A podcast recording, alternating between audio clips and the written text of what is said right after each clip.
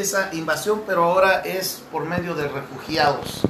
Y ha llegado a tomar tal fuerza que, por ejemplo, el alcalde de Londres es, es, un, es un musulmán y tienen muchas, hay más mezquitas ya casi en Londres que iglesias católicas. Hay un gran legado en América, nosotros hemos quedado con muchas palabras como almohada, sandía, muchas palabras que vienen del Islam, del árabe, ojalá, ojalá, que quiere decir quiera Dios, o Alá, quiera Dios. Entonces hay mucha, hay una herencia muy grande del Islam, de esa, de esa, mm, cuando estuvieron presentes en España sobre todo, pues de esa época, de esa época sí, y hay, hay mucha, mucha herencia de esto. Sin embargo, también existe algo que parece irreconciliable y después vamos a ir viendo todo esto, abriendo toda esta información sobre cómo es que puede ser irreconciliable el Islam con el cristianismo cuando tienen un mismo origen. Por increíble que parezca, pero así es. Bueno, eh, entonces les damos la bienvenida a Francisco y a Eddie, porque ya estamos con este programa. Adelante, hermanos. Muy buenos días, hermanos. Bienvenidos nuevamente. Aquí estamos para tratar de aclarar este tema de las cruzadas, un tema sumamente importante para todos nosotros los, los cristianos católicos, ya que hay mucha mala información alrededor del mundo acerca de ellas. Entonces, eh, vamos a aclarar hoy en día qué fueron verdaderamente las cruzadas y no quedarnos con la historia que por ahí nos han venido contando, tratando de que nosotros estemos en contra de la Iglesia Católica. La falsa acusación que hay acerca de, de nuestro Santo Papa también, porque todo esto lo involucra a él también. Así es, muy buenos días a todos, gracias nuevamente por estar aquí en sintonía, gracias por, por darnos un poquito de su tiempo, esperemos de que el día de hoy quede resuelto completamente lo que estas son las cruzadas. Sabemos que hay tantos malos entendidos, hay tanta mala información, inclusive una película que, que salió y a mí me, que me quedó muy grabada esa frase, una película que salió hace, hace unos cuantos años que se llamaba El Reino de Dios, que hablaba sobre las cruzadas, pero que fue todo un, fue una película que básicamente lo que los historiadores dijeron, dice, básicamente están contando la historia a través de Osama Bin Laden, o sea que la contaron completamente errónea, no la contaron bien, y fue una, una película que tenía el potencial de ser y mostrar lo que fueron las cruzadas, lo hicieron basura. Pues sí, recuerda esa película, ¿no? Es donde sale una mujer muy bonita con unos ojazos. sí, hermanos, discúlpenme mi desliz esta mañana tan temprano. Sí, eh, esa, eh, están defendiendo Jerusalén, ¿no? Es donde están, el, sí, sí, sí, es el reino de, de, reino de Dios. De Dios, o, porque era King of... Kingdom of God. ¿A Kingdom of God? oh, yo pensaba que era of Heaven. Bueno, entonces, sí, y ahí eh, es donde sale la figura de Solimán, ¿no? Una de esas dos. Solimán es donde Solimán, el gran sultán, así El gran sultán que llega y se le entrega a la ciudad, este, se le rinde prácticamente, sí. Eh, las cruzadas. Que no ser el amigo de Solim. Eh, sí. es Calimán, ¿verdad? Sí. Una radionovela. ¿Se acuerdan de esa radionovela? Luego me dicen acá que me salgo del tema, no se salgan del tema, por favor. Pero ¿se acuerdan cuando decían Calimán? El hombre increíble. Más que faltó que dijera Calimán, que era costeñita también. Sí. Galante con las mujeres, tierno con los niños, implacable con los malvados. Así es. Calimán. Compórtate, Calimán. Muy bien, este hermano. Era el que vivía entre el agua, ¿verdad? Eh, no, yo el único Calimán que conocí fue un perro. Ah, ese es Aquaman, sí es cierto. No, yo el único Calimán que conocí fue a este un perrito que por ahí unos vecinos le pusieron el Calimán. Entonces, fue el único que conocí. Así es, hermanos. Eh, pero la, la, las cruzadas, las cruzadas nacen porque había una preocupación muy grande dentro de la nobleza, dentro de los reyes ¿no? de, de Europa. Sobre todo hubo un, un, rey por allí de lo que hoy es Germania, lo que vendría siendo hoy Alemania. Hubo un rey que fue el que, el que inicia esto, este movimiento de las, de las cruzadas porque estaban viendo cómo estaban entrando los eh, musulmanes de ese tiempo y, y conquistando a espada y sangre las ciudades y todas partes, e imp- implementando su religión y obligando a la gente a tener esa religión. Y si no, pues como dicen comúnmente, cuello, cortarles el cuello, degollar a las personas, porque esa es una de las de, de los castigos o es una de las formas que ellos tienen en el dentro de su sharia o dentro de su ley que dice que a los infieles hay que degollarlos. Pues es prácticamente algo de lo que está sucediendo hoy en día también, la persecución contra todos nuestros hermanos cristianos por ahí por el Medio Oriente, creo que es, ¿no? ¿Así? Entonces eh, es exactamente lo que está pasando, pues que a toda persona que encuentren, a hombre, mujer, niño, pues si se dicen cristianos, pues eh, los matan. Sí. Exactamente lo mismo sucedía en aquellos tiempos también. Entonces, ah, pero te digo, todo esto, todo este malentendido de las cruzadas, pues inicia junto con, con Martín Lutero, la revolución protestante. Y todo esto también por el odio que había tomado Martín Lutero hacia, hacia la iglesia católica, ¿no? Fue él el encargado también de empezar a- a propagar todo esto de que el Papa lo único que quería era enriquecerse. De ahí empieza mucha la confusión acerca de, todo esto, que el Papa buscaba sus propios intereses, entonces toda esa confusión es la que existe hasta hoy en día. Sí, este, pues, mm, vamos a decirlo claro, hermanos, hermanos de Radio Católica Internacional, hermanos que están todos en sintonía, el, dentro de, de las religiones existen eh, algo mal entendido que se le llama el fundamentalismo. El fundamentalismo es llevar la religión a un grado tal que queremos obligar por la fuerza a que todos piensen igual y si no, eliminarlos. Eso mucha gente lo llama también fanatismo. Ah, erróneamente, discúlpenme que lo diga, hermanos, este, algunos que nos pasamos, eh, pues que hemos tenido ese encuentro con Cristo y que nos pasamos en la iglesia y que hablamos de Dios sobre todo, pues eh, alguna gente que no le gusta lo que decimos, luego nos empiezan a decir fanáticos. Pues saben una cosa, hermanos, estos sí son los fanáticos, los que en un tiempo llegaban a matar a miles de personas, eh, a pasarlos por espada, decían, porque no aceptaban esa religión o porque no renegaban de- de- del cristianismo. Es, es, es interesante, es interesante, no sé en qué parte viene No el, brinques.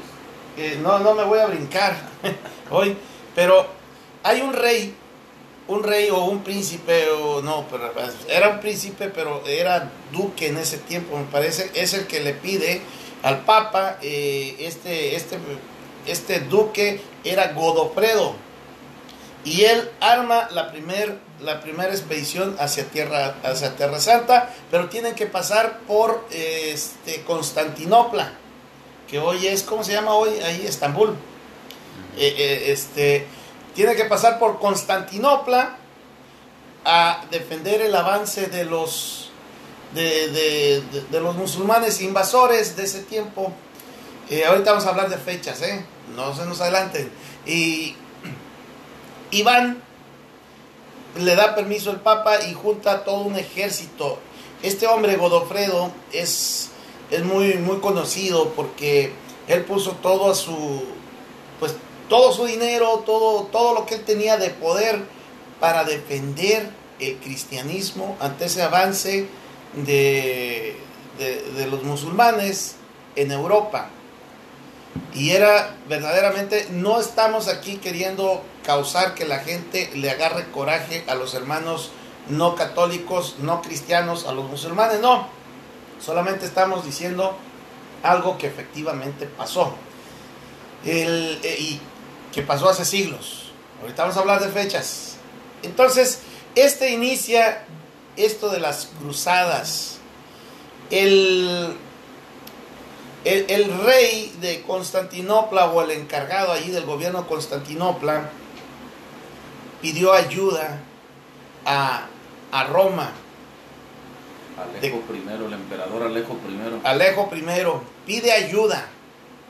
Pide ayuda y entonces él, él pensaba, dice la historia, que él pensaba que iban a ir unos 300 o algo así, caballeros, guerreros, a ir a ayudarlo, pero cuando ve que son miles y miles de personas que empiezan a llegar a defender eh, la fe, entonces ya no sabe qué hacer.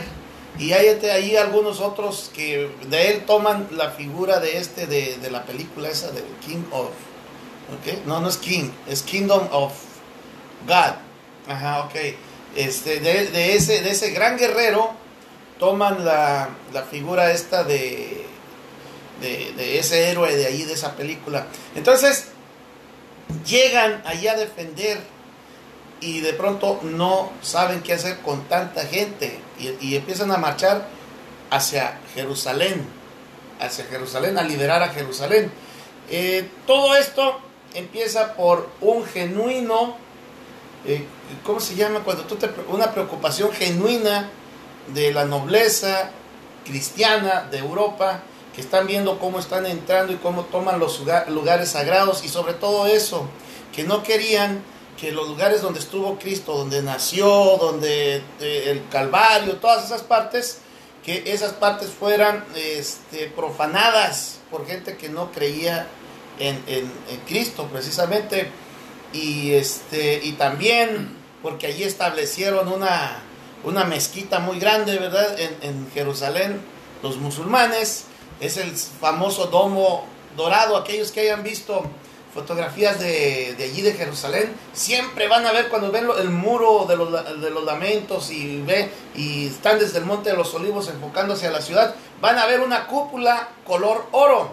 Pues esa no es católica, hermanos, esa es, es una mezquita que tienen allí, que es el domo, eh, ¿cómo se llama? Bueno, ahorita vamos a hablar más del tema, este, y, llegan a, a, controlar todos los lugares sagrados que conocemos, Tierra Santa. Y es por eso que estos príncipes, que estos reyes y que esta gente quiere ir a recuperar los lugares sagrados, aparte de que pues están avanzando, que después vamos a ver cómo entran a España y controlan todo, todo, todo casi toda la península ibérica, las famosas, este, los famosos de estos musulmanes. Bueno, pues así es más o menos cómo comienza, ¿verdad? Sí, Don pero, Francisco. Pero deja ahora te tiro un lazo y te vuelvo a jalar para el principio. A ver. a ver, ¿dónde empezamos? Pues ya terminamos, ya nos vamos, hermano. Ah, no es cierto. No, las. Ah, bueno, primero que nada, para empezar, vamos a, a ver cómo es de que hay, todo esto fue, ha sido influenciado especialmente por Hollywood y, uh -huh. y como decíamos, por los medios que, que mal que mal, mal entienden lo que fue la historia, lo que fueron las cruzadas o la necesidad de lo que las cruzadas fueron. Por ejemplo, en, el 9 de febrero de, de, del 2015, en una reunión ecuménica que, que, hubo en la Casa Blanca, el expresidente de Estados Unidos, Barack Obama, él dijo que las cruzadas, uh, que las cruzadas eh, fueron las aberraciones que, que las cruzadas los cristianos hicieron las aberraciones que el día de hoy está haciendo el Estado Islámico o ISIS, como lo conocen algunos y dijo y que le pedía y le pedía perdón a los musulmanes por los, lo que habían hecho los cristianos y atacarlos siendo ellos tan pacíficos Ajá. y dice y de, dijo él también de que esas estos ataques que ahora hay con terroristas y del Estado Islámico de que simplemente son porque aún sigue la represalia contra, contra los cristianos porque ellos invadieron cuando, el, cuando la, la religión del Islam es una religión de paz, lo cual es completamente erróneo, lo cual nos muestra de que de que del, este señor Barack Obama tenía mucho carisma, pero de, de, desconocimiento de la historia no sabía absolutamente nada. Habló a lo tonto nada más, no supo ni lo que estaba diciendo. Pero de, hecho, él es musulmán, ¿no? No, él se dice que es cristiano, pero pues uh, tiene raíces musulmanas, pero pues no sé. En uh -huh. realidad no, no sé, no, no, no, no me interesa mucho aprender sobre eso. Muy bien. eh, allí, se, allí queda claro. Entonces estos falsos ataques son exitosos entre el pueblo, inclusive entre nosotros mismos católicos, este, debido a que no, no, no, no, conocemos la historia nosotros. Nunca nos hemos detenido a analizar y a estudiar qué fue lo que en realidad estaba sucediendo y por qué se, se llamó a las cruzadas. Porque fue un llamado del mismo Papa que llamó a las cruzadas. Y muchos dirán, ¿cómo el Papa puede llamar a una cruzada? Son tiempos diferentes. En las finales del siglo XI era una, una vida completamente diferente a como la conocemos ahora. En aquel tiempo el Papa tenía autoridad y tenía el poder para llamar a la gente y crear un ejército, eh, lo cual ahora pues no, sería imposible de hacerlo debido a, a, que se ha perdido un poco ¿no? lo que es el ser católico. Entonces, ah, entonces la falta de conocimiento de la historia es lo que lleva a muchos a creer lo que, lo que dice CNN, lo que dice NBC, lo que dice Barack Obama, lo que dice Hollywood. Y por eso es que hay tanta confusión ahora, porque te digo, la, hace, hace unos cuantos meses yo dialogaba con un hermano católico, catequista, conocedor, él sabe mucho de... ¿No era Eddie? No, no, no. Ah, ok. Sí, sabe mucho de apologética y tanto que conoce muy bien. creo, creo, creo, que hasta carismático era. Pero, Ay, me dolió más. pero bueno, el punto es de que yo platicaba con él y él me decía, no, y fíjate, dijo, no, dice, si inclusive el Papa Juan Pablo II pidió perdón por las cruzadas y por la, y por la Inquisición Ah. Le digo, ¿a poco sí? Le digo, ¿cuándo lo pidió? Pero dice, cuando fue el año de la, del júbilo, en el año 2000 fue, fue, jubileo, el año del, jubileo. Entonces, ah, dice, ahí lo pidió. Entonces, ah, me puse a estudiar y a, leer sobre eso porque dije, a lo mejor estoy equivocado porque no recuerdo eso. Y, le encontré le encontré en realidad lo que es lo que pasó. Muchos se atreven a decir que el Papa Juan Pablo II pidió perdón por las cruzadas cuando dijo que le pedía perdón al mundo por los pecados de la iglesia en el pasado. Eso fue lo que él dijo. Le, le, pedimos perdón al mundo por los pecados de la iglesia en el pasado. Eso fue marzo 12 del año 2000. Lo pueden buscar, lo pueden ver que exactamente así. Esto es haciendo, una, ah, haciendo un análisis minucioso de lo que el Papa estaba diciendo. Él estaba hablando de las cosas que la gente ha hecho a veces que se dicen católicos, se dicen cristianos y van y hacen cosas en contra de lo que en realidad es el cristianismo. De eso estaba hablando en ningún momento, y en, pueden leer el documento completo, nunca menciona las cruzadas, nunca menciona la Inquisición, nunca menciona a nadie en específico. Entonces que quede claro al mundo ahorita. Así es, que quede claro que el Papa nunca dijo, pido perdón por las cruzadas, que fue donde se agarraron muchos. Nada que ver con eso. Al contrario, en otros documentos el Papa alaba lo que fueron las cruzadas y lo que representaban estas. Entonces, y muchos todavía están así preguntando, ¿pero qué son las cruzadas? Ahorita vamos a entrar a detalle en eso, nomás quería que quedara un poquito claro esto. La historia se fue transgiversando desde que Martín Lutero empezó con la revolución protestante. Él empezó a atacar lo que eran las cruzadas porque en el tiempo de Martín Lutero aún estaban ocurriendo cruzadas, porque las cruzadas duraron aproximadamente 700 años. Del, año, del año 1095 que el Papa Urbano II llamó a la primera cruzada y que acabaron más o menos después de la reforma protestante eh, terminaron. Entonces, 600 años estuvo ocupado Europa, más o menos 700 años. Sí. bueno, todas las cruzadas, pero cuando llegaron acá. Sí, y primero que nada, como decía Manuel ahorita, el llamado a las cruzadas no fue para, para atacar y conquistar tierras, como dijo Martín Lutero, no fue para hacer más rico al Papa y al Vaticano, no fue para nada de eso. La llamada a las cruzadas fue para prevenir el avance musulmán de que venía desde el año 613, cuando fue cuando Mohammed o Mahoma empezó a escribir todas las revelaciones que él estaba teniendo. Él, que él estaba teniendo, fue motivado a, a, escribir el Corán y otros escritos que, que, tienen. Este, fue, se, le, se le motivó por su esposa y su tío, le, le, dijeron que escribiera lo que estaba recibiendo, a pesar de que el mismo, el mismo Mahoma, el mismo Mohammed, decía de que él tenía, estaba teniendo revelaciones del mismo Satanás. Sí, esa es una de las cosas. Sí, entonces él, él lo escribió y varios reyes en, en, esa, en esas áreas donde él vivía que fueron escuchando de este, de este mensaje de, de conquista de tierras, de pasar a la gente que no hiciera caso por la espada. Se, se, emocionaron con esto y lo ayudaron y por eso el Islam empezó a crecer y se, inclusive empezó a invadir todo el Medio Oriente, se metió hasta, hasta África y en estos tiempos que se llamó la primera cruzada, ya la, la península ibérica estaba invadida por los musulmanes también.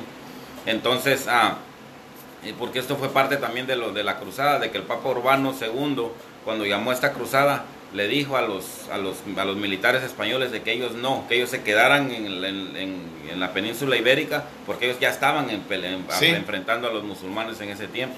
Entonces, ah, es, es muy importante conocer bien bien la historia y de qué llevó todo esto.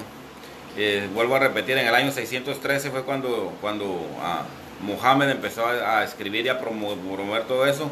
Y él decía, incluso la parte de lo que él dijo al final, cuando estaba agonizando, dijo, eh, dijo a todos sus seguidores que lucharan contra todos los hombres hasta que ellos dijeran que no hay más Dios que Alá. Y dijo, y él, les dijo también, y viene escrito en el Corán, de que el que no aceptara esto, y que tenía que morir. Entonces, ah, de ahí es donde viene todo esto y que parte del, Islam era conquistar, conquistar, conquistar. Pues eso es lo que de ahí nace, expandir la, su fe, su, su modo de vida en todo el mundo y este y por medio de la sangre al que se oponga y degollarlos y, por eso es, es con muchos de nosotros, yo publico muchas cosas y una de las cosas que pongo a veces en los encabezados es, miren, esto no es la religión del amor, porque así se le, así se le empezó a decir, que es la religión del amor, el Islam. Eh, por supuesto que no estamos hablando mal de nuestros hermanos musulmanes, aquellos de buena voluntad, aquellas personas, porque hay gente buena allá también. Que no nos tomen mal, son los extremistas. son los extremistas, no, sí. Vamos a decir la verdad. Sí, bueno, el punto es este: en el Corán viene explícitamente de que hay que hacer yihad, que es la guerra santa, contra, contra los infieles. Sí este y, y, ellos tienen que hacer también UMA UMA es que tienen que hacer comunidad entre ellos mismos no puede haber ningún infiltrado tienen que ser del Islam o nada entonces esa es parte del envío del, del Corán sí. Es como lo que nosotros nos dicen defiende la fe pero nosotros lo hacemos por medio de, de la vida del ejemplo y ellos no, ellos te conviertes o, o, cuello. bueno, el hermano Eddie, bueno, a ver si no. Nomás deja terminar ese punto. Entonces, Ahorita, por ejemplo, aquí en Estados Unidos nos topamos con musulmanes pacíficos, amorosos, tranquilos. Ellos son porque ya están de este lado, ¿no? Eh, lo que se ha mirado y, la historia lo, ha, lo se ha visto a través de los siglos y en cualquier país, de que cuando se empieza a hacer comunidades o umas musulmanas en cualquier país, de ahí es donde empieza a salir también el terrorismo. Entonces, el Corán llama al terrorismo. Los musulmanes que conocemos en otros países tal vez son, son ah, pacíficos, en ese, en ese, en ese lugar porque no, no siguen lo que dice el Corán exactamente o porque pues no hay, no hay suficiente comunidad para que ellos, pues, básicamente como diríamos en, como diríamos en el pueblo, para que ellos saquen las uñas. Entonces, ah, esa es la, la, diferencia entre el cristianismo y el, y el islam o los musulmanes. Y el ah, ah sí, adelante, Nomás una pequeña aclaración también para todos nuestros hermanos. Existe cierta confusión que piensan de que eh, el ser musulmán es pertenecer a cierta región, cuando no, pues el musulmanismo es, ah, es una religión también. Entonces, eh, eh, lo digo porque me he topado con varios hermanos que dicen, oye, pero es que por ejemplo en Ecuador dice hay una, comunidad grande de, de, musulmanes, que pues en Colombia hay una comunidad de musulmanes. Sí, claro, es una religión, así como existen los testigos de Jehová, así como existen los mormones, los adventistas eh, y todo así, igual viene siendo eh, los musulmanes también. O sea, son conversiones las que van teniendo ellos conforme empiezan a escuchar, a confundirse e irse de la iglesia católica. Porque muchos, desgraciadamente, de los que se han vuelto aquí en América Latina, de los que se han vuelto musulmanes, eran cristianos antes. Sí, eh, es, parte, es una aclaración, digo, porque muchos están confundidos con que el ser musulmán es ser una, como decir, o oh, los judíos, ellos son de allá de Israel, no necesariamente. Están en todo el mundo, sobre todo, por esta famosa diáspora. El, eh, el, y, pero aparte, el, dentro del Islam, una de sus cosas, lo que decía Francisco sobre, sobre este, lo que es de que nace por este empuje que le da Mohammed o Mahoma, su famoso Mahoma, él por allá en los años 600 de nuestra era, ¿no? Es cuando viene a, descubrir todo, eh, a escuchar estas voces que él este, no sabe, o sea, él piensa que es el mismo Satanás el que le está revelando estas cosas, a Satán le llaman allá, eh, que él es el que le está revelando todo esto. Y, una de las enseñanzas que, que él deja en el Corán es de que ellos pueden engañar a los demás, ellos pueden mentir allá donde van, hacerse pasar por otra o gente buena y todo para ir conquistando poco a poco. Para introducirse. Eh, para introducirse. Entonces es, es, es increíble cómo una, un, dentro de tus preceptos te dicen engaña, engáñalos, tú puedes engañarlos, tú puedes fingir, tú puedes hacer cosas así y, y como nace esta religión por allí en los años 600 se dice que en esta época es como la edad media para ellos. Eh, dentro de la porque el cristianismo ya está ya está madurando, por eso nosotros no andamos matando gente, este ni nada de eso, sino y ya está madurando y, ellos apenas van en lo que sería el, equivalente a la Edad Media, en donde por eso vemos lo que decías, grupos extremistas como el ISIS, como no sé qué tantos, que cometen tantas barbaridades, y matan al Qaeda, todo esto. Sí, matando tanta gente, porque lo dicen los analistas es que ellos están en su edad media. Ellos todavía están como una vez conocí a una persona de Irán una ingeniero, una eh, este, no recuerdo cuál era la rama de la ingeniería, pero es de matemáticas, una matemática. Y, aquí fui a hacer un trabajo de electricidad y estuvimos platicando y, dice, mira, dice, yo soy iraní y soy musulmana, pero no soy árabe. Dice, los árabes para nosotros son bárbaros, son gente que, que mata, que hace cosas. Dice, no, para nosotros, yo soy musulmana y sigo la religión de, no sé cómo le dijo ella, dijo, no me acuerdo bien, pero dice, yo sigo, yo sigo mi fe, dice, pero no somos bárbaros, no todos somos bárbaros, porque eh, y sienten mucho, esa gente que estudia y que, y que se viene a Estados Unidos y trata de, de vivir otra vida, es, hay, hay muchos también que no quieren eh, o, que no les gusta esto de querer obligar a toda la gente a hacer este pues, a, seguir la religión de ellos tan tan apegada pues como muchos de nosotros diríamos que son musulmanes lights lo que te iba a decir ahorita se podría comparar con como con los católicos de que se dice soy católico yo pero no estoy de acuerdo con que pues se prohíben los anticonceptivos, no estoy de acuerdo con que pues tenga que casarme en la iglesia para poder comulgar, entonces, ¿qué tipo de católicos somos? Es igual con los musulmanes, eh, está escrito lo que tienen que hacer.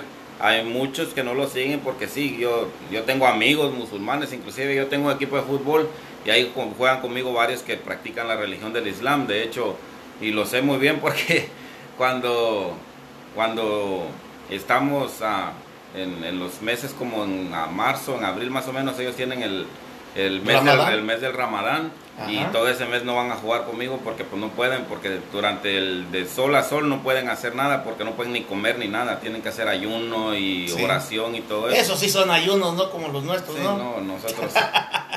son de meses, ¿no? ¿Cuánto tiempo dura? Un mes completito. Un mes. Un mes completito. Entonces por eso digo, y ellos pues son, son, bien a todo dar, los chamacos, bien, bien... Uh, o sea, no, no se les reprocha nada, no se les ve que digas, ah, estos podrían llegar a ser terroristas, no. Y no estamos diciendo eso, que nomás quiero que quede claro. Digo de que el, Corán dice que un buen musulmán tiene que hacer lo que hacen los terroristas, pero también digo de que hay muchos de que no lo siguen, de que muchos no están de acuerdo con eso y se, son musulmanes por porque desafortunadamente si llegaran a dejar el Islam pueden ser asesinados, que es lo que hacen también esa religión. Eh, eh, si una mujer se casa con un infiel, los, los, la familia se tiene que cuidar de los primos, sobrinos, de quien sea, porque la pueden matar. Y de hecho hubo una noticia muy hace unos cuantos meses también que, que una, una mujer se casó con un cristiano y la arrestaron ahí en su país y la estaba programada, no sé qué pasaría, al fin ya no seguí la noticia, pues estaba programada para ser apedreada, que porque había traicionado a Alá. Entonces, y ese es el Islam eh, de, del Corán. de, la Sharia, de la ley. Porque también hay que ver que tiene la Sharia aquí, pues. Este, hay algo importante, mira, está, eh, ya casi va a ser la hora, hay que hacer una pausa. Perdón, Eddie, ahorita regresas con toda la fuerza porque no queremos que te nos vayas sin. pues luego tu mamá nos va a regañar cuando nos contemos, dice, no lo dejan hablar a mi hijo, dice. Perdón, hermanos. Este dice Fabio Tavares, bendiciones desde Conérico, diácono. Bendiciones, Fabio Tavares. María Canela está con nosotros, Maribel Torres está muy al pendiente de lo que estamos diciendo y está comentando el, mes del Ramadán. Ismael López nos está saludando, Ismael, y tiene un nombre de, de, lo que vamos a hablar de ese, de ese origen del, no lo vamos a ver todo a profundidad, no, no, no hay tiempo, pero de, de ese origen del islamismo y el, cristianismo, y el el cristianismo, judaísmo, y- más bien. judaísmo más bien, sí es cierto. Sí, sí, sí. Este, él dice Maribel Torres, el profeta Mahoma, ellos creen que Jesucristo es otro profeta, no el Hijo de Dios, así es. Eh, Luis Martínez dice, maometanos, hola, D'Artagnan del Apologética. Javier Mote está con nosotros, mira, misericordioso guerrero de Dios, yo quisiera que con esto regresáramos. Buenos días hermanos, hay algo importante, ¿podrían decirnos qué se necesitaba para ser un caballero cruzado? Porque no cualquier gente podía ser un cruzado, ni era nomás de que, ay, yo me uno allí y ahí voy haciendo bola, no. Era algo espiritual, ¿verdad? Eso, la ratito que vamos nos- a regresar, es lo que nos tocaba. Sí. Gracias, hermano misericordioso. Por ahí eché un rumor de que él anduvo en una de las cruzadas también. No sé qué tan desierto sea eso, pero pues Sí, pues es, es una- un personaje histórico. incluso histórico, tiene incluso una cruz en su frente, me he fijado.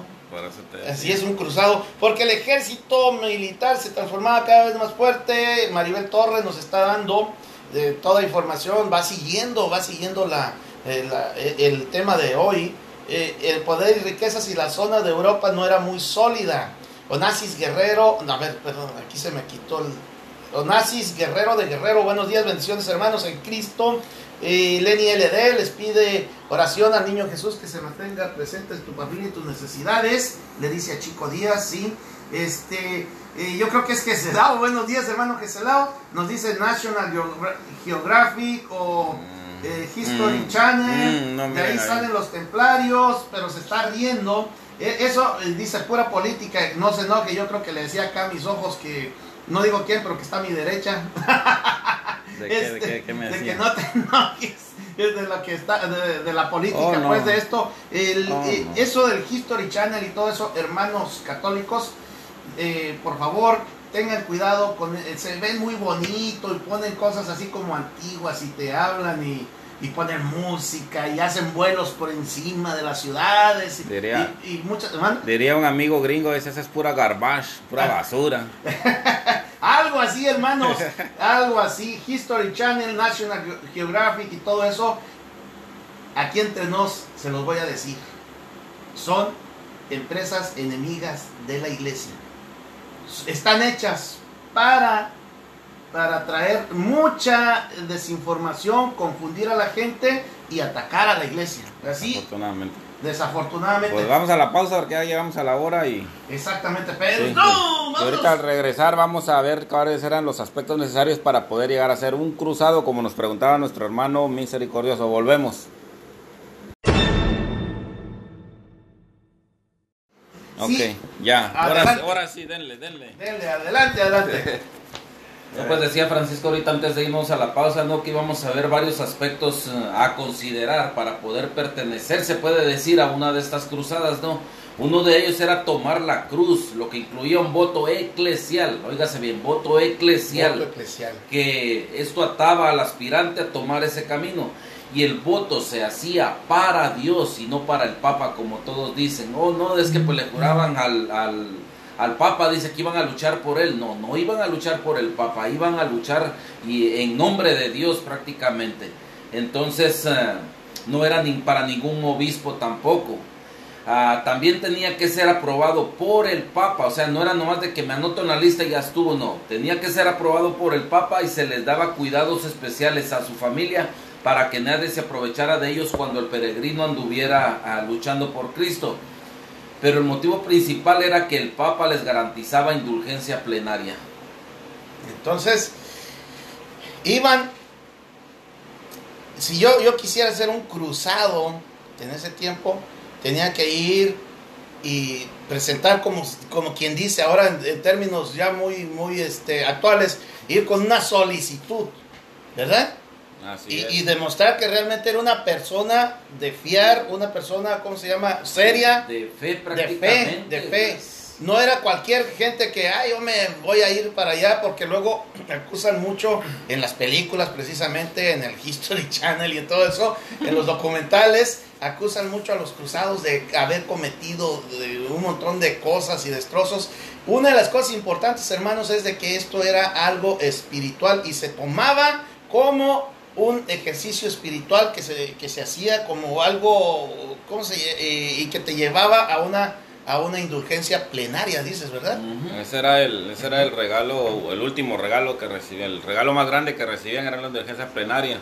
Porque para, y esa era la motivación de muchos, por eso es que muchos se anotaron para ir, porque en esos tiempos las indulgencias eran algo que se apreciaba mucho, ahora lo vemos, ah, una indulgencia. En aquellos tiempos, si fuera como ahora, por ejemplo ahora, para recibir una indulgencia plenaria, una indulgencia plenaria es de que cuando se te otorga una, todos, todos los residuos del pecado, de los pecados que ya fueron perdonados, todas las consecuencias de esos pecados quedan borradas también. Esa es una indulgencia plenaria. No, no es para borrar pecados ni nada de eso como algunos malentienden o como Martín Lutero malentendió. No es para eso. Es para borrar las consecuencias de ese pecado que ya fue perdonado. Ok. entonces, esas son las indulgencias plenarias. Entonces, esa era la motivación grande para ellos, recibir esa indulgencia. ¿Y por qué era? Y esa motivación era tan grande, imagínate, que el, de que el Papa no, no dio ningún dinero para que fueran, cada quien tenía que sacar de su propio bolsillo para poder ir a esas cruzadas. Tenía, los que estaban casados tenían que entregarle al Papa una carta firmada por la esposa autorizando que ellos fueran a esa cruzada. Entonces, ¿no que no le daban el lugar a la mujer? es, otro mito, ¿verdad? Es otro mito desde San Pablo y la Biblia lo dice que ya no hay diferencia entre esclavo libre, mujer o hombre, todos somos uno. En dignidad humana, no estamos hablando de otra cosa, en dignidad humana. No se vayan a confundir. Sí, entonces ah, también la ah, lo que se consideraba una cruzada era en aquellos tiempos habían, era, era muy la mucho muy devota la fe de que ellos hacían peregrinaciones a Jerusalén peregrinaciones a, al camino de Santiago de Compostela hacían peregrinaciones a, Roma. Era por, por, la fe y la devoción a Cristo que se hacían esas devociones, especialmente a Tierra Santa, porque era, era algo muy sagrado, era algo muy importante conocer los lugares donde anduvo Jesucristo.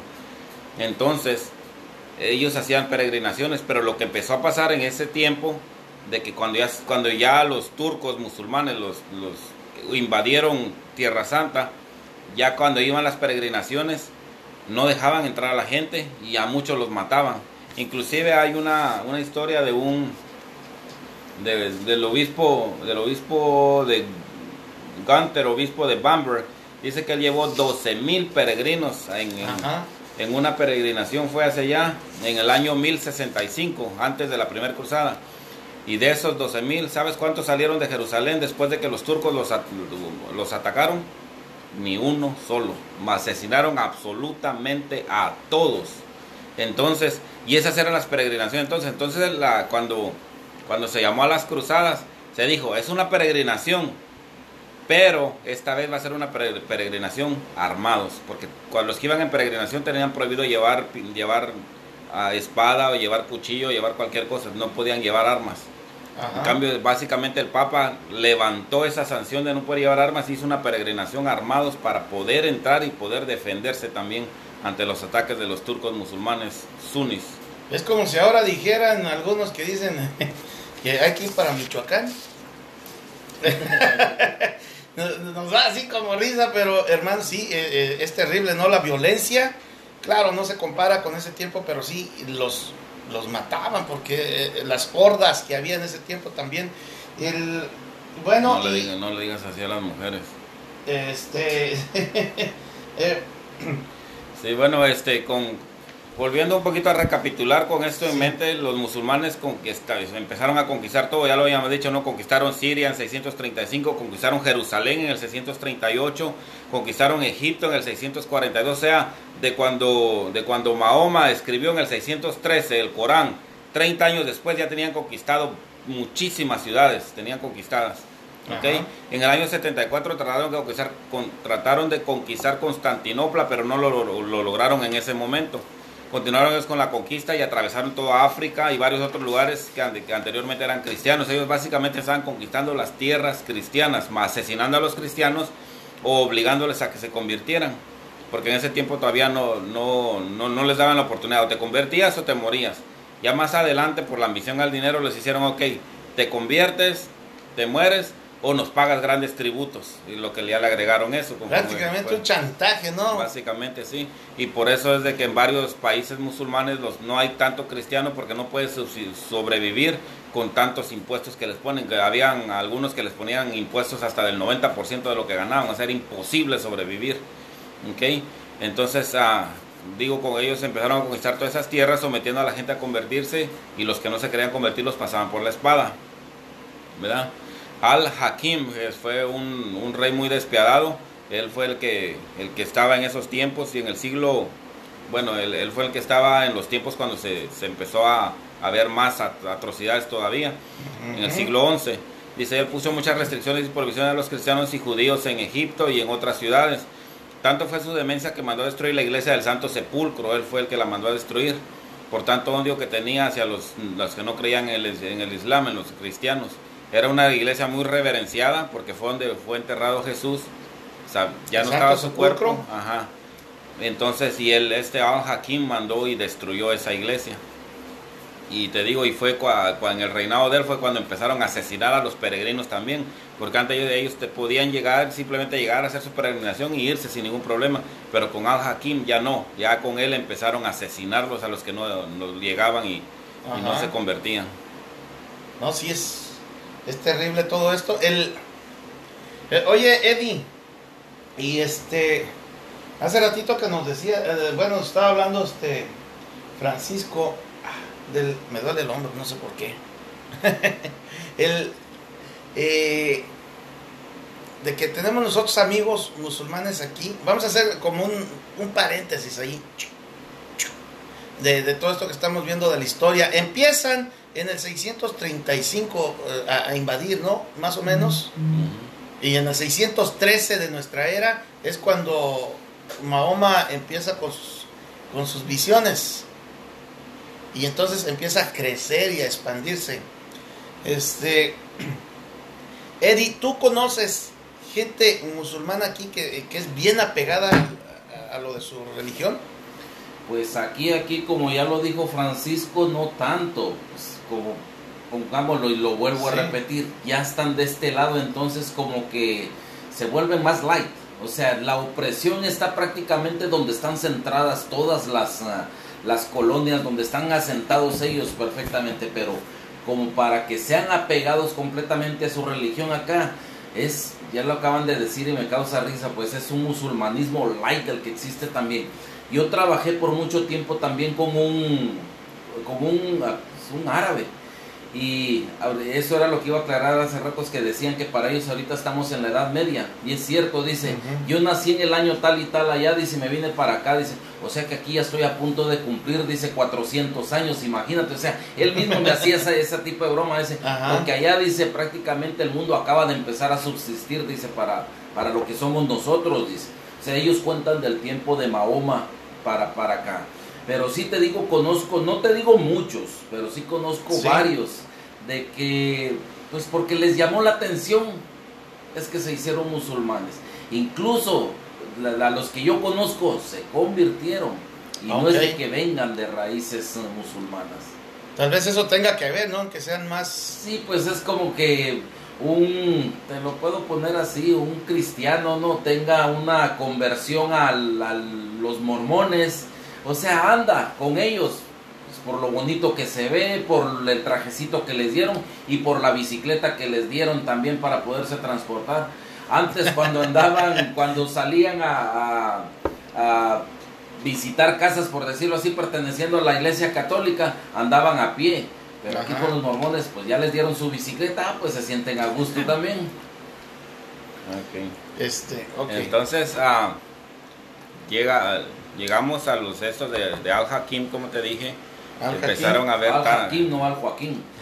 empezaron a ver más problemas, más ataques contra los cristianos, contra los no creyentes, muchos asesinados, te dije, de este, en el año 1065, donde este ordenó el asesinato de 12 mil peregrinos, no 1200, 12 mil peregrinos y los asesinó a todos. Ajá. Este, entonces los, y, empezaron a volver a tratar de conquistar Constantinopla. Entonces los, los cristianos bizantinos empezaron a, con gritos de auxilio, que alguien los fuera a ayudar. Fue cuando le, le mandaron una carta especial al Papa, en ese tiempo era el Papa Urbano II, para de que hiciera algo. Hasta ahí es donde iba lo que dije hace rato. Sí, por, Ay, Dios mío, por perdónenme. eso, por- por eso Adelante. te, Ya ven por qué lo regañamos. Es que no escarmienta. por eso te dije, ok, ya vámonos. Di- Dice Luis Martínez, dice Luis Martínez, eh, aquí hay un cruzado, dice el hermano Manuel, se le cruzan los cables, creo que Sí, sí. sí, sí, sí. bueno, sí, sorry, eh, disculpa, adelante. Entonces el Papa Urbano II, al escuchar la- las súplicas de los hermanos de los cristianos bizantinos, él convocó a, a la primer cruzada en el, en el año 1095. 1095, la primera cruzada. 1095, sí. Después de escuchar los gritos de auxilio de los cristianos bizantinos, su llamado decía que había que liberar la ciudad santa de Jerusalén, detener las actividades violentas de los turcos musulmanes sunis y exhortar a los guerreros occidentales a tomar armas. Ese fue el llamado del Papa En ese Urbano. tiempo ya estaba separada la iglesia de Oriente con la de Occidente. acababan de, En el de- 1054, acababan, ¿no? acababan los bizantinos de, de decirse que ya no querían Ajá. nada que ver con el Papa, pero ante tal Sí, ante, pidió ayuda. ante tal a- a- acecho pidieron ayuda al, al- al pontífice. Fíjense, Sí. esto es una cosa importante para que la remarquen. ¿Mil qué? 95. En el año Que fueron- 1095. Que fueron básicamente 50, 40 años después de que Cua- se habían separado la iglesia. 40 años de que los, los hermanos patriarcas de allá de, pues de Jerusalén, de toda esa zona, se separan de la iglesia católica de Roma, pues, y, pero reconocen al Papa como el verdadero sucesor de Pedro, ¿eh? No se confundan. Bueno, sí, ah, entonces, Sí, entonces el tema central era la cruz y verlo como un viaje de penitencia hacia el oriente. Y la recompensa, como ya lo habíamos dicho, era una indulgencia plenaria. Este, el Papa, el parte de lo que el Papa dijo fue lo siguiente. Dijo, quien vaya al viaje para liberar la iglesia de Dios en Jerusalén por una devoción y no por recibir gloria o dinero, podrá subsistir el viaje por toda la pena debido al pecado. Fíjense, a ver, repítelo, repítelo, porque quiero que quede en la mente de, de, de todos los que nos escuchan esto. Porque es los medios y, y otros por allá dicen lo, lo contrario. Entonces vamos a ver cómo es lo que dijo el Papa. Quien vaya al viaje para liberar la iglesia de Dios en Jerusalén por una devoción y no por recibir gloria o dinero, podrá subsistir el viaje por toda la pena debido al pecado. Ok, primero que nada, quien vaya al viaje. Segundo, el, punto era liberar la iglesia de Dios de Jerusalén, ¿verdad? Tercero, que tenía que ser por devoción, no por recibir gloria, no para vanagloriarse ni por, ni por hacerse rico. Dice, si cumplían con eso, entonces podían, con ese viaje, pagar toda la pena debido al pecado. Esa es la indulgencia plenaria, ese era el regalo que se les daba. ¿verdad? Entonces, para aquellos que dicen, o no, es que el Papa mandó porque quería conquistar más tierras, porque quería hacerse rico, porque quería este, dominar todo el imperio ori- oriental, nada que ver con eso. Él asistió al llamado de los hermanos bizantinos y mandó a los, a los que querían unirse, les, les ofreció una indulgencia plenaria y los mandó, no para conquistar tierras, no para, no para hacerse ricos, nada, sino que para recuperar las tierras cristianas que habían sido tomadas por la fuerza por los hermanos musulmanes. Entonces, y, nos los presentan de History Channel y de National Geographic y todas estas películas y todos nos ponen a los padres todos panzonzotes, así como que ni pueden ni caminar, ¿verdad? Como llenos de oro y no sé qué tantas cosas y que y luego ponen algunos de los cruzados como como si fueran este hacer una rapiña a ese lugar, cuando es todo lo contrario. Cuando, ya, ya ahora sí me voy a enojar yo, hermano, que se lado. ya me empezó a dar coraje porque. no, un- dicen los hermanos para no quedar mal, un santo coraje. Es- Todo esto acerca, mira, eh, la confusión que existe, no lo decíamos al principio con nuestros hermanos ah, ah, acerca de, de- de las cruzadas, viene siendo lo mismo. Pues ya lo decía Francisco ¿no? en un principio, como las películas, los reportajes, ah, Hollywood se ha encargado de, de contar la versión a su manera. Es prácticamente lo mismo de lo que está con la película del Código Da Vinci. Exactamente igual, una historia contada a, a lo que yo me imagino. Yo puedo agarrar un libro y ponerme a imaginar miles de cosas y escribirlas y hacerlas ver como que pues es algo de lo que pasó en mi vida. Ok. Te- te doy un ejemplo tonto a lo mejor. Puedo ponerme a escribir mis memorias pero a contar pura fantasía. Oh, yo pasé por esto, pero pues eh, me sucedió esto, pensaba en esto, pero en realidad me topé en el camino con estas personas que fueron así y esto cambió mi vida y bla, bla, bla. Entonces, eso es lo que sucede con la gente. Ah, muchos están con la idea de las cruzadas, de lo del código da Vinci, de la Inquisición, a como se los contaron, pero jamás se han tomado el tiempo de, de ponerse a estudiar, a investigar verdaderamente qué es. Y esto vuelvo a caer en la misma palabra, es el catolicismo light el que existe. No queremos nosotros tomarnos el tiempo de estudiar las cosas, sino que nos gusta que venga Hollywood o el History Channel o el Discovery Channel a contarnos las cosas y como se vieron muy bonitas, así nos quedamos con esa impresión. y eso es lo que nos encargamos de enseñarle a nuestros hijos, de decírselo al vecino y así es como se hizo el chisme ya. Se hizo chisme grande Pueblo chico, infierno grande, dicen. El, este, fíjense que es, es verdad, muchos de nosotros, hay mucha gente eh, de que repite cosas que vio en películas como si fueran verdad. Exactamente. Y eso no es cierto. Incluso hay, hay yo me peleo muchas veces este, con esto de que hay películas de santos hechas por mismos cristianos que dice el director, ah, yo puse algo de mi visión y ahí ya tergiversó lo que dice la palabra de Dios. Ayer estaba viendo unas películas de, pero esas pues las están traduciendo los hermanos no católicos y repiten cientos de veces la palabra Jehová, Jehová, Jehová, Jehová. La palabra Jehová no existe en las escrituras, hermanos. No existe. ¿Cómo es posible que hagan una película diciendo Jehová, Jehová, Jehová, Jehová? Ahí están ya eh, condicionando a la gente, adoctrinándola, metiéndole un montón de cosas que no son verdad, que son, este, así es, desgraciadamente. Entonces tengamos cuidado con esas, todas esas peliculitas que andamos viendo, hermanos, amigos. O, series de televisión. O series de televisión. estaba viendo una, un pedacito porque estaba cambiando los canales y llegué. Estaba una serie supuestamente sobre la Virgen de Guadalupe o no sé qué. Este, la Rosa de Guadalupe. Y se me hizo, me dio risa porque estaban hablando y, ay, dice, pues vamos a orarle a Jehová. Digo, a Jehová, un, un católico va a decir Jehová, no creo. Entonces, y bueno, que de por sí no representan lo que es la iglesia católica en sí, pero nomás quería decir que Jehová, decía Jehová. Pero déjame aclararte y corrigiendo, dices, eh, oír a un católico decir la palabra Jehová, desgraciadamente sí lo hay. Y ese es el, a, lo que yo me refería ahorita. Muchos nos quedamos con eso. Que el otro día una persona, eh, hermana muy querida de, la iglesia, no que y digo hermana, ah, que me salió con esa palabra de Jehová. Y le dije, hermana, le dije, esa palabra no va dentro del lenguaje de nosotros como católicos. Dice, si al fin y al cabo es el mismo Dios. Imagínate, esa es la idea que tienen muchos. Entonces, ya que vengan a contarnos eh, una historia muy bonita, vuelvo, recalco lo mismo como la Inquisición, las cruzadas y todo eso, nos quedamos con eso. Ahora vamos a, vamos a leer nuestro hermano Luis ah, Martínez, nos mandó aquí varios mitos. Dice el mito número uno, las cruzadas fueron guerras de agresión no provocadas en contra de los pacíficos musulmanes. Es un mito porque ya lo hemos visto de que no, los musulmanes empezaron a, a través de la espada a conquistar todas las tierras cristianas y asesinar a todo el cristiano. Mito número dos, aunque los cruzados vistieron cruces, realmente estaban interesados en el botín. ¿Qué dice aquí? Bueno, y las tierras, no puedo ver lo que más sigue, pero... Ah, ¿Dónde? El mito ¿En el número dos, ajá.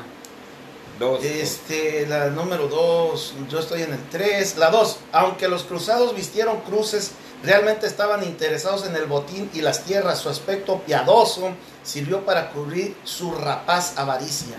No, este, y vamos a aclarar también, este, no, no todo fue color de rosa. También hubieron varios de que no fueron motivados por lo que el Papa había pedido, varios fueron simplemente, miren, ocurrió por ejemplo en la primera cruzada, de que varios no planearon monetariamente cómo iba a ser, cómo iba los gastos que iban a incurrir. Entonces cuando llegaron a Constantinopla, ellos y los el, que estaba el, el emperador de Constantinopla les dio la espalda y no quiso ayudarlos. Entonces varios, no todos, pero varios de los que estaban ahí empezaron a saquear varios botes y varias cosas y a robar dinero para poder regresarse a, su tierra. Eso estuvo muy mal lo que hicieron, pero no era, lo, no era el motivo y no fue lo que el Papa les mandó a hacer. Fue una mala planeación por parte de Entonces ellos. por ahí, de allí se agarraron para acusarlos a todos. Ah, exacto, es como todo el tiempo, uno, ha- hace algo y pintan con la misma brocha a todos, entonces Ajá. eso, eso, pues claro, no vamos a esconder tampoco las cosas malas que se hicieron, No vamos a cerrar los ojos. al- por Ajá. algunos. Ok, el número Ok. 3 dice, es que no me deja ver más. nomás A ver, la número 3, cuando los cruzados capturaron Jerusalén, estamos hablando de los mitos. En el año 1099 masacraron a cada hombre, mujer y niño de la ciudad y las calles estaban inundadas de sangre que llegaba a la altura de los tobillos. Ok, ese vamos a, a para detenernos ahí, vamos a, a leer porque ese era el punto que íbamos a tocar ahorita. Ok, la primera cruzada se llevó a cabo entre 1096 y 1097 y fue llamada la Cruzada de los Príncipes debido a que los reyes no participaron en esta, sino más bien los duques y condes. Ok, aquí nomás se llamó la guerra de los, la, la cruzada de los príncipes porque algunos reyes poderosos no quisieron ayudar al Papa, al contrario, estaban enojados con él por haber llamado a esa cruzada, porque ellos decían que iba a dejar ah, desprotegido el, el- el el- el imperio occidental. Ajá. Entonces muchos se enojaron, pero sí varios duques y, y condes, ellos sí eh, dieron de su dinero, dieron de su tiempo, e inclusive ellos mismos fueron a pelear en esa cruzada, entonces por eso se llamó de esa manera.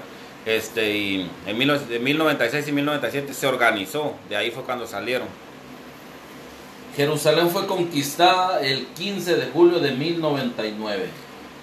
Esto fue lo que nos decía ahorita el hermano Luis, de que eh, fue el primero de los mitos en el 15 de julio del 99, que fue un día viernes, y justamente a las 3 de la tarde se- eh, ya se había conquistado nuevamente Jerusalén, y se hizo una gran oración en ese momento, porque a las 3 de la tarde marcaba la hora que Jesucristo murió en la cruz.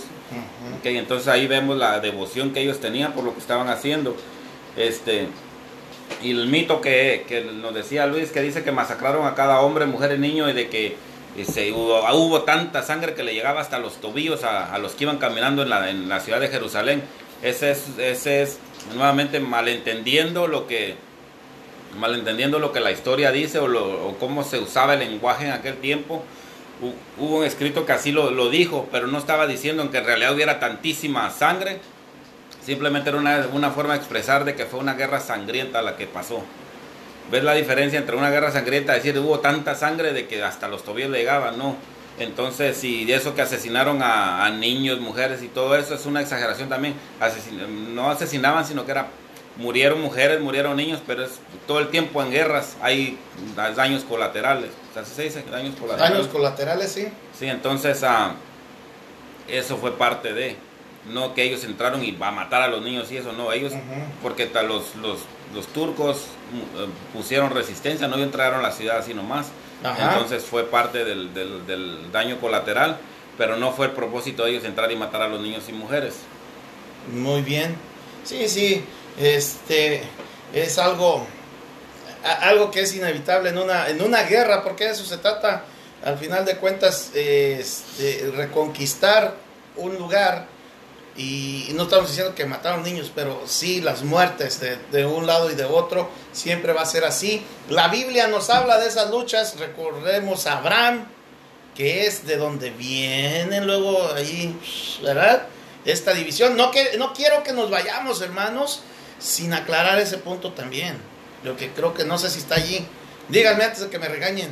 No, no, no dilo porque no sé de, Bueno, de- vamos de a aclarar. de, de Isaac y Ismael. Sí, vamos a aclarar esto.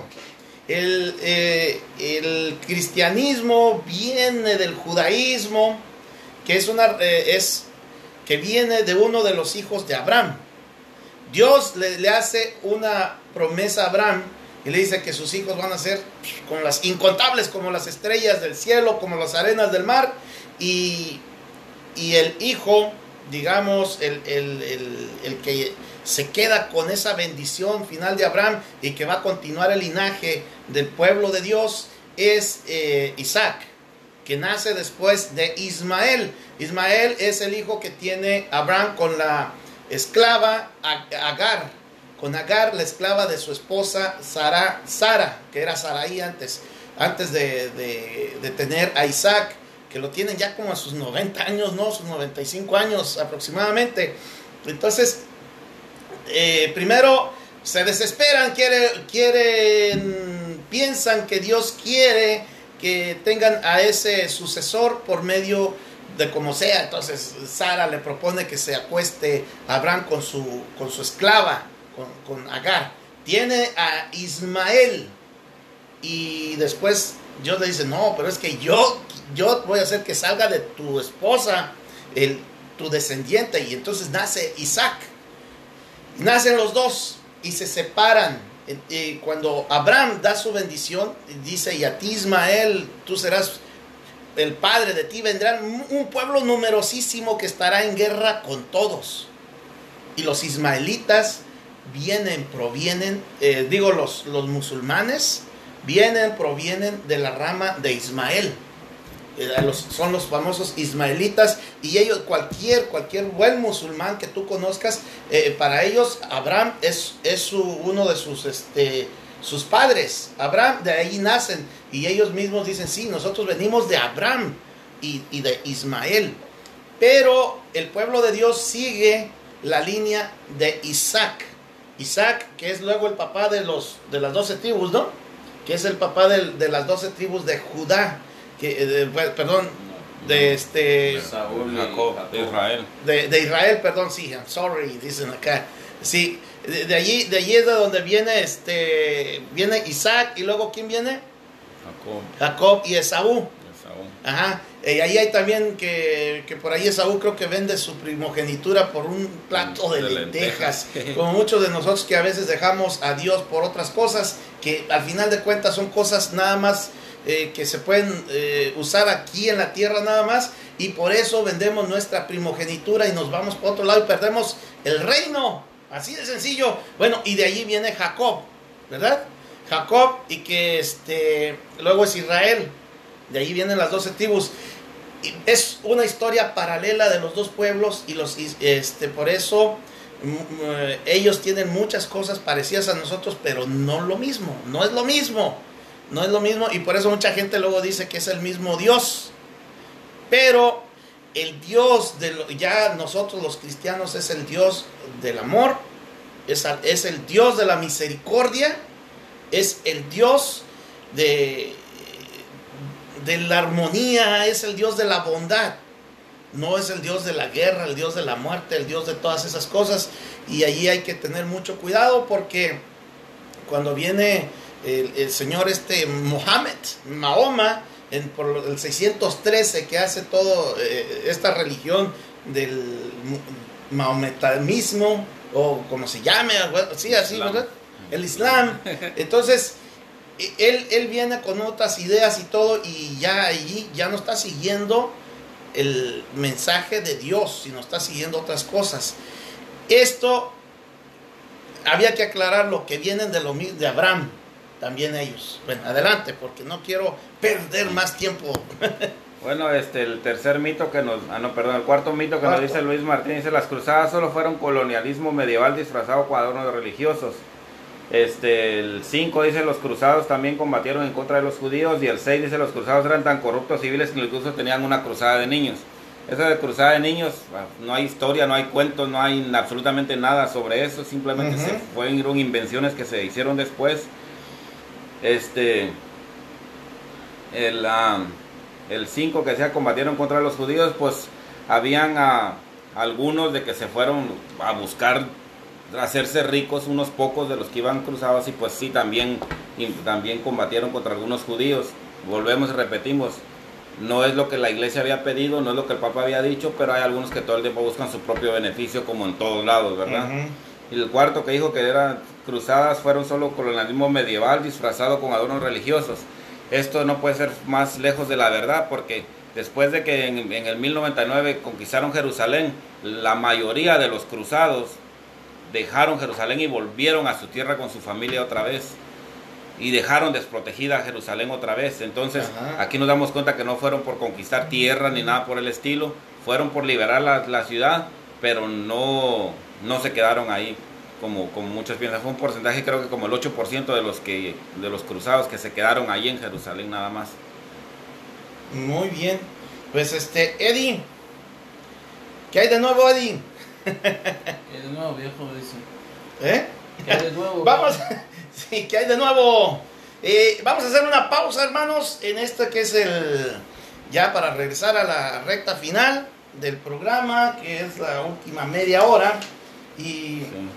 Y pues con esta pausa despedimos a Eddie, que él se tiene que ir por, ah, por, por, situaciones de trabajo y, y, de la escuela de sus hijos, pero le agradecemos que ahora nos acompañó y esperemos que ya no vuelva a faltar, porque aquí sin, sin él no somos los tres mosqueteros. Así es. No, nomás aclarando, aquí hemos estado, o, bromeamos, ¿no? Acerca de que, oh, pues que no vino, que se enferma, no, pero es que la verdad, como les dije la última vez, es mucho el trabajo en este tiempo y pues el cansancio, las madrugadas y todo eso, pero pues en todo lo que Dios me permita, pues aquí vamos a estar. Y cuando Manuel dice que fue porque se te quebró una uña, ¿no es cierto entonces? Y se dice cristiano, miren, Este viene de Ismael. No, ahí nos vemos la próxima semana, hermanos. Disculpen, yo me despido. Aquí se quedan con los dos mosqueteros, con D'Artagnan y con Atus. No, D'Artagnan está allí en vivo. Está, están Atus y Potos, entonces. tampoco los insultos, por favor. Que Dios les bendiga. Nos vemos. Gracias, Eddie. Dios te bendiga. No, el, el, que dice de las uñas es acá. no más que me está echando la culpa. Estos son de los a ver, enseña tus uñas a la cámara. a ver. son de los católicos que les gusta hablar del otro católico. Hoy nomás, pues. No, no, no. Dios no, les bendiga, hermanos. Nos vemos. Pero vamos a una pausa entonces y volvemos para, dar a, para terminar con este tema y, que está muy interesante.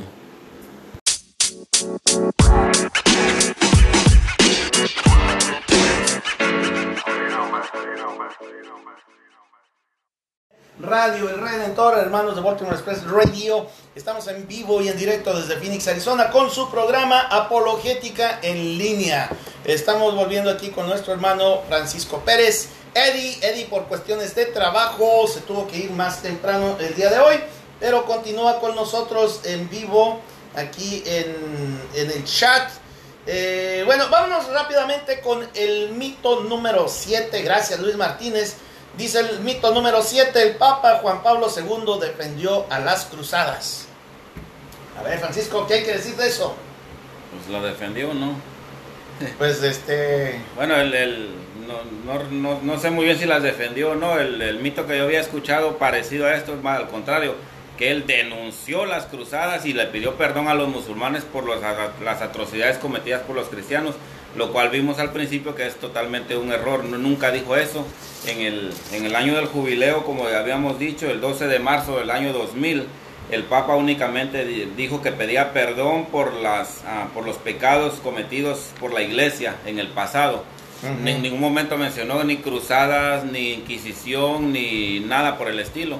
Y es donde ya muchos le agregaron de que, oh, el Papa pidió perdón por las cruzadas, el Papa pidió perdón por la Inquisición, el Papa pidió, perdón por la persecución de Galileo, el, tanto que le agregaron, por lo cual el Papa nunca lo dijo. Sí, mira, el, eh, esto del mito de que el Papa defiende las cruzadas, es sobre todo se da en iglesias de, bueno, comunidades eclesiales de hermanos no católicos que acusan a la iglesia de haber matado tanta gente y derramado sangre y todo, sobre todo eh, queriendo manchar la imagen del Papa Juan Pablo II, de decir que este, ese, ese es un mito que nace realmente en ese tipo de comunidades, de que dicen de que el Papa, y lo ponen incluso en el memes, mimis, como tú lo conozcas, en esos dibujitos o fotografías, de que el Papa estaba de acuerdo y avalaba que mataran a miles y miles de personas. Eh, y eso, eso es un mito.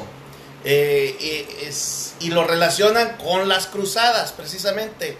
Entonces, eh, no, el Papa jamás, jamás ha, ha dicho, el Papa Juan Pablo II, sí, estoy de acuerdo en que, en que mataran gente, porque ni siquiera mencionó las cruzadas, hermanos. Hay que, hay que tener, hay que saber un poquito de, de esto, de, de qué dijo realmente el Papa, buscar sus, sus cartas, sus encíclicas, sus documentos, sus catequesis, todo, todo esto que daba los, eh, los catequesis que daba allí en, en, el, en, el, Vaticano, el Papa, este, y, y en, ningún, en ningún momento dice esto, este es un mito Tengamos mucho cuidado con lo que repetimos, hermanos. Eso, eh, eh, eso va muy relacionado como que los lo acusan a la iglesia de que es rica, de que tiene millones y que todo es de la misma rama. Sí, sí, no entendía muy bien este, pero que ya lo comprendí. Entonces, básicamente dicen que el Papa Juan Pablo II defendió las cruzadas porque ellos piensan de las aberraciones que se hicieron, entonces se estaba defendiendo las aberraciones. Ok, sí, sí, ese. Sí. Ahí, disculpe, Ese es el, ese no- el mito número mi- 7. Mi pobre cerebro no había captado ese. No, a mí en una vez se me cruzaron bien los cables. Dice Luis Martínez, mito número 8, los musulmanes que recuerdan vívidamente las cruzadas tienen una buena razón para detestar al occidente. Otro mi- mito que por eso nos tienen mucho coraje porque ellos dicen o piensan de que, de que se hizo mucho daño a su pueblo, que los mataron, que corrieron ríos de sangre y todo esto. eh, por eso ellos odian al occidente. No, vamos a recordar que ellos empezaron a invadir. A ellos no se les invadió, ellos vinieron a invadir, empezando por Jerusalén, la Tierra Santa, se expandieron por África, el norte de África, se, eh, se expandieron por todo el Medio Oriente, llegaron a Europa, llegaron a controlar casi toda Europa, no toda Europa, bendito sea Dios, y este, ellos realmente sí fueron una fuerza invasora. Y eh, más bien ahí eh, habría que, que sacar lo bueno de todo esto, después de que vinieron casi a, a sangre y espada, meter eh, la religión a aquellos, aquellos primeros musulmanes que llegaron al a la tierra cristiana, este, sacar lo bueno, ¿no, Francisco? Nos dejaron el alfabeto, nos dejaron las matemáticas, la, aritmética, nos dejaron eh, este, una riqueza muy grande en el lenguaje, sobre todo en el español. Les decía al principio, eh, uso de palabras como al- ojalá, como almohada, como sandía, como muchos otros, nos dejaron este, una cultura bastante eh, avanzada también. Entonces, eh, son de esas cosas que uno se pregunta a veces y que la gente, la gente dice, ¿y por qué Dios permite todo esto? Bueno, es que porque nosotros los hombres a veces somos los que hacemos las cosas y le queremos echar la culpa a Dios. Pero también no nos vamos a ir como que el Islam es algo terrible, que el puro malo también tiene cosas buenas, ¿no? De su gente, su gente. Pues, Pues, mm, déjame buscarle. una, pero- no, claro, hay gente, hay gente como ahorita lo dije, gente muy amorosa, gente muy buena. Y repito, yo tengo amigos que son, que son musulmanes, este, son muy pacíficos y todos muy entregados porque practican lo, lo que es el mes del Ramadán, practican sus oraciones porque ellos tienen que orar creo que como ocho veces en el día. Entonces, ah, y hay muchos, este, desafortunadamente, pues también existen ramas terroristas, como hablábamos hace rato de del ISIS, de Al Qaeda, de Boko Haram, de, de ah, tantos otros que hay. Tantos otros. sí. Hay muchos, muchas ramas que son los ah, que lo dicen, es que ellos son aparte en Canal. Ellos son los que siguen exactamente lo que el Corán dice, pero pues no, pero pues eso no quita que haya mucha gente buena también entre ellos.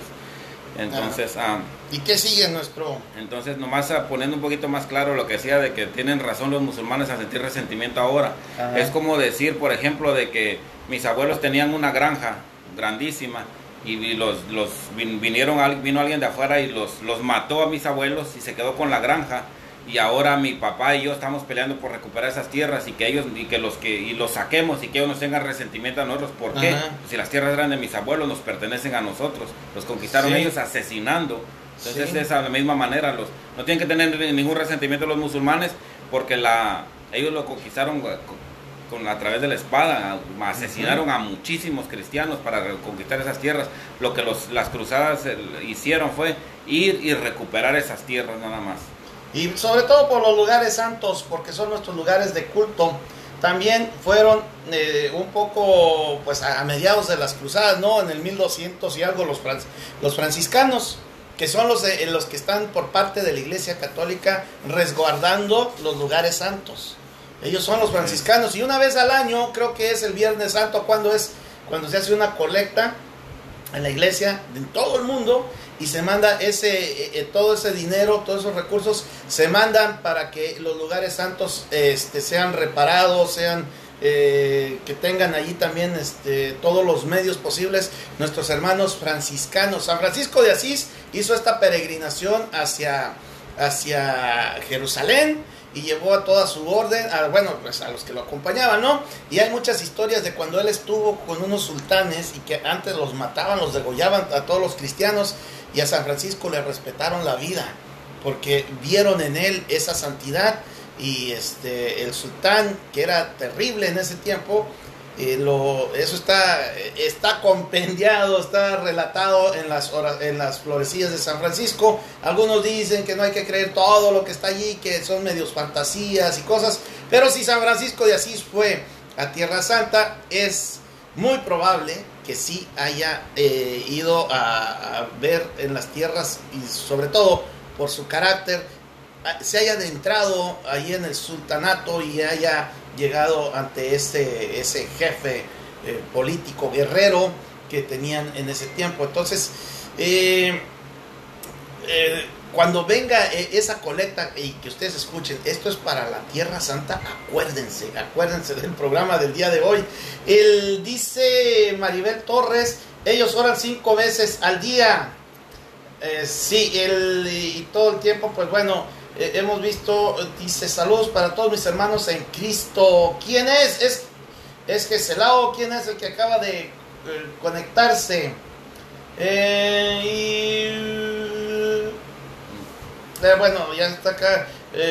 excelente, buen día hermano, súbelo. Ah, es Geselao.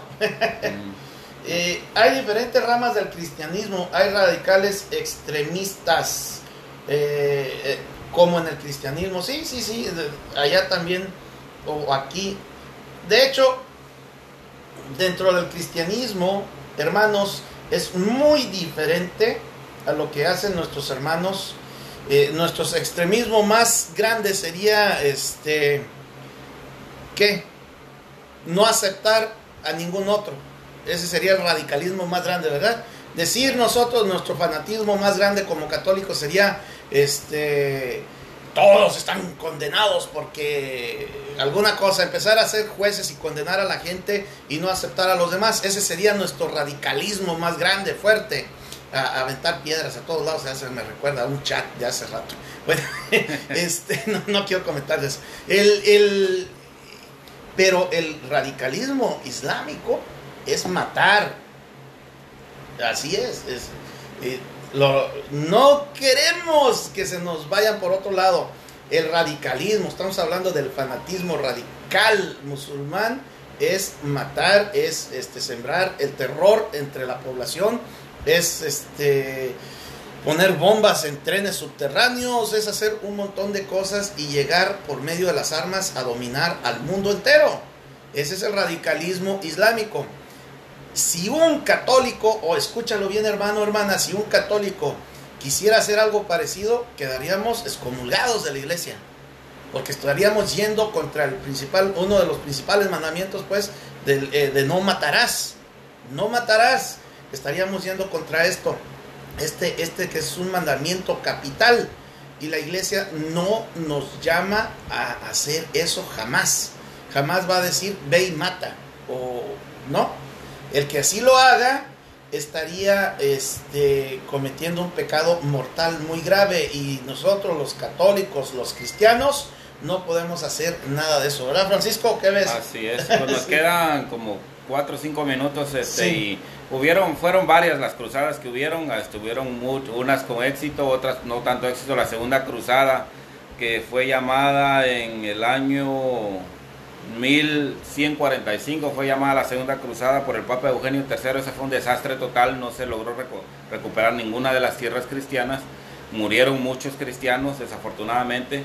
Este, luego fue la, la, el Papa Gregorio VIII que llamó a la tercera cruzada en el año 1187. Eso fue para contrarrestar lo que fue el general, el sultán Saladino, que muchos conocen a Saladino. ¿Quién no, no ha escuchado de las historias de Saladino? Este, a Saladino en estos tiempos acá de este lado occidental ahora lo ponen como que fuera un, sultán muy amable, muy cariñoso, muy compasivo, muy todo esto. Cuando fue cuando fue alguien muy sanguinario, él él en, enfrente de él le gustaba ver cómo a los cristianos los agarraban y les cortaban la cabeza enfrente de él y él se daba gusto cuando la sangre caía. Este, Según las, las, crónicas, ¿verdad? eh, algo documentado, porque ahí no son chismes. No, no, es lo que se, lo que se decía, así fue uno de los sultanes más sanguinarios que tuvieron los, los musulmanes en ese tiempo. Este, ahora te vuelvo a repetir, yo no sé por qué, cuál es el miedo de los periódicos y de los, de los políticos de no querer decir las verdades de lo que el musulmán ha sido, de lo que el islam ha sido a través de la historia. Este, les da miedo ahora. Fíjate, yo me doy cuenta que en los noticieros y en todos lados, este, no hablan mal de los judíos, no hablan mal del Islam, pero la Iglesia Católica la agarran como que fuera piñata. Y sobre todo de, ninguna rama del cristianismo si es sobre la Iglesia.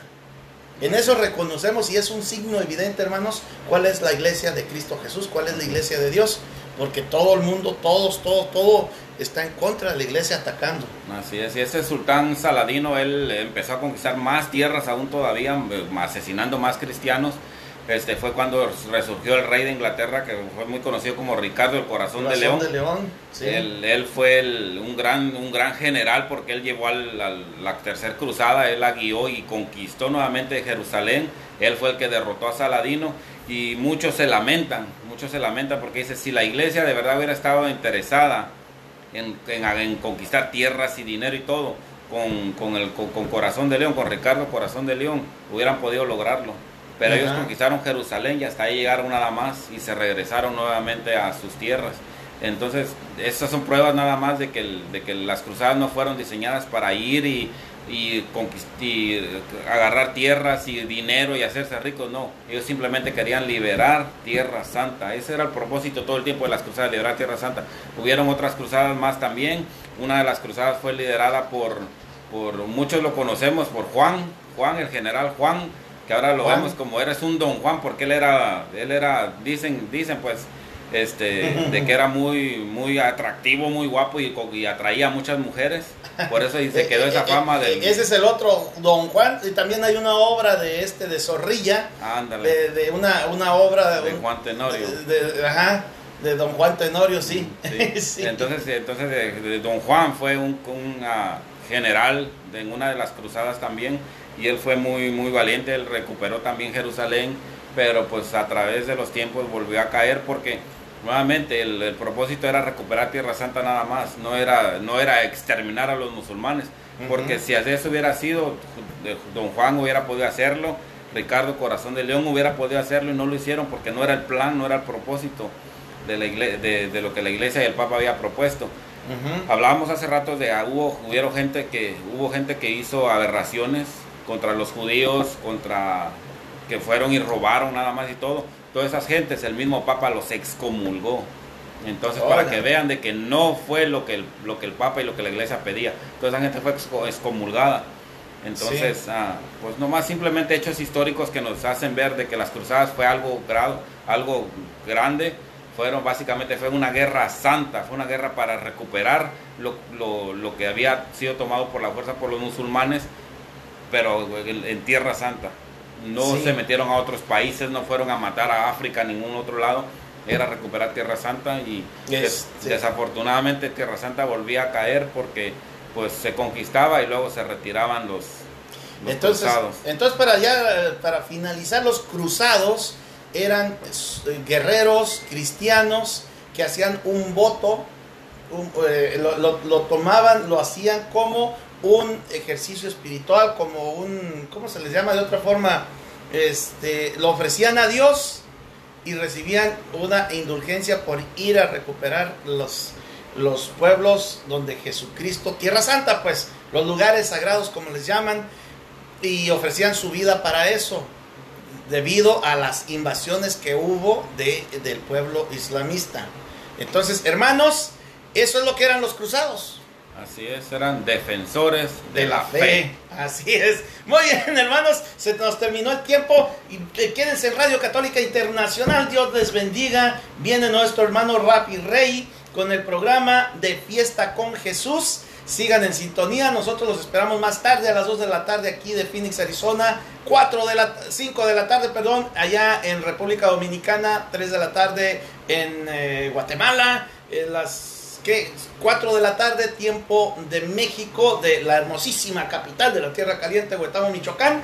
Eh, los esperamos con nuestra música. Hoy viene el padre Eduardo Montemayor de la Sociedad de Nuestra Señora de la Santísima Trinidad. Viene a invitarnos a un programa bendecido que se llama Revive. Él viene hoy, hoy va a estar aquí con nosotros y va a estar con nosotros la chispa de la radio, Mine Rivero. Ya nos vamos, Dios les bendiga. Ya nos vamos, Francisco. Sí, nos vamos, nos vamos, nos vemos también mañana, Mundo Católico temprano, a la misma hora del programa de Nuestra Música Guerreros de Dios. Que Dios los bendiga a todos, nos vemos pronto. Uy, se me olvidó aquí. Aquí está.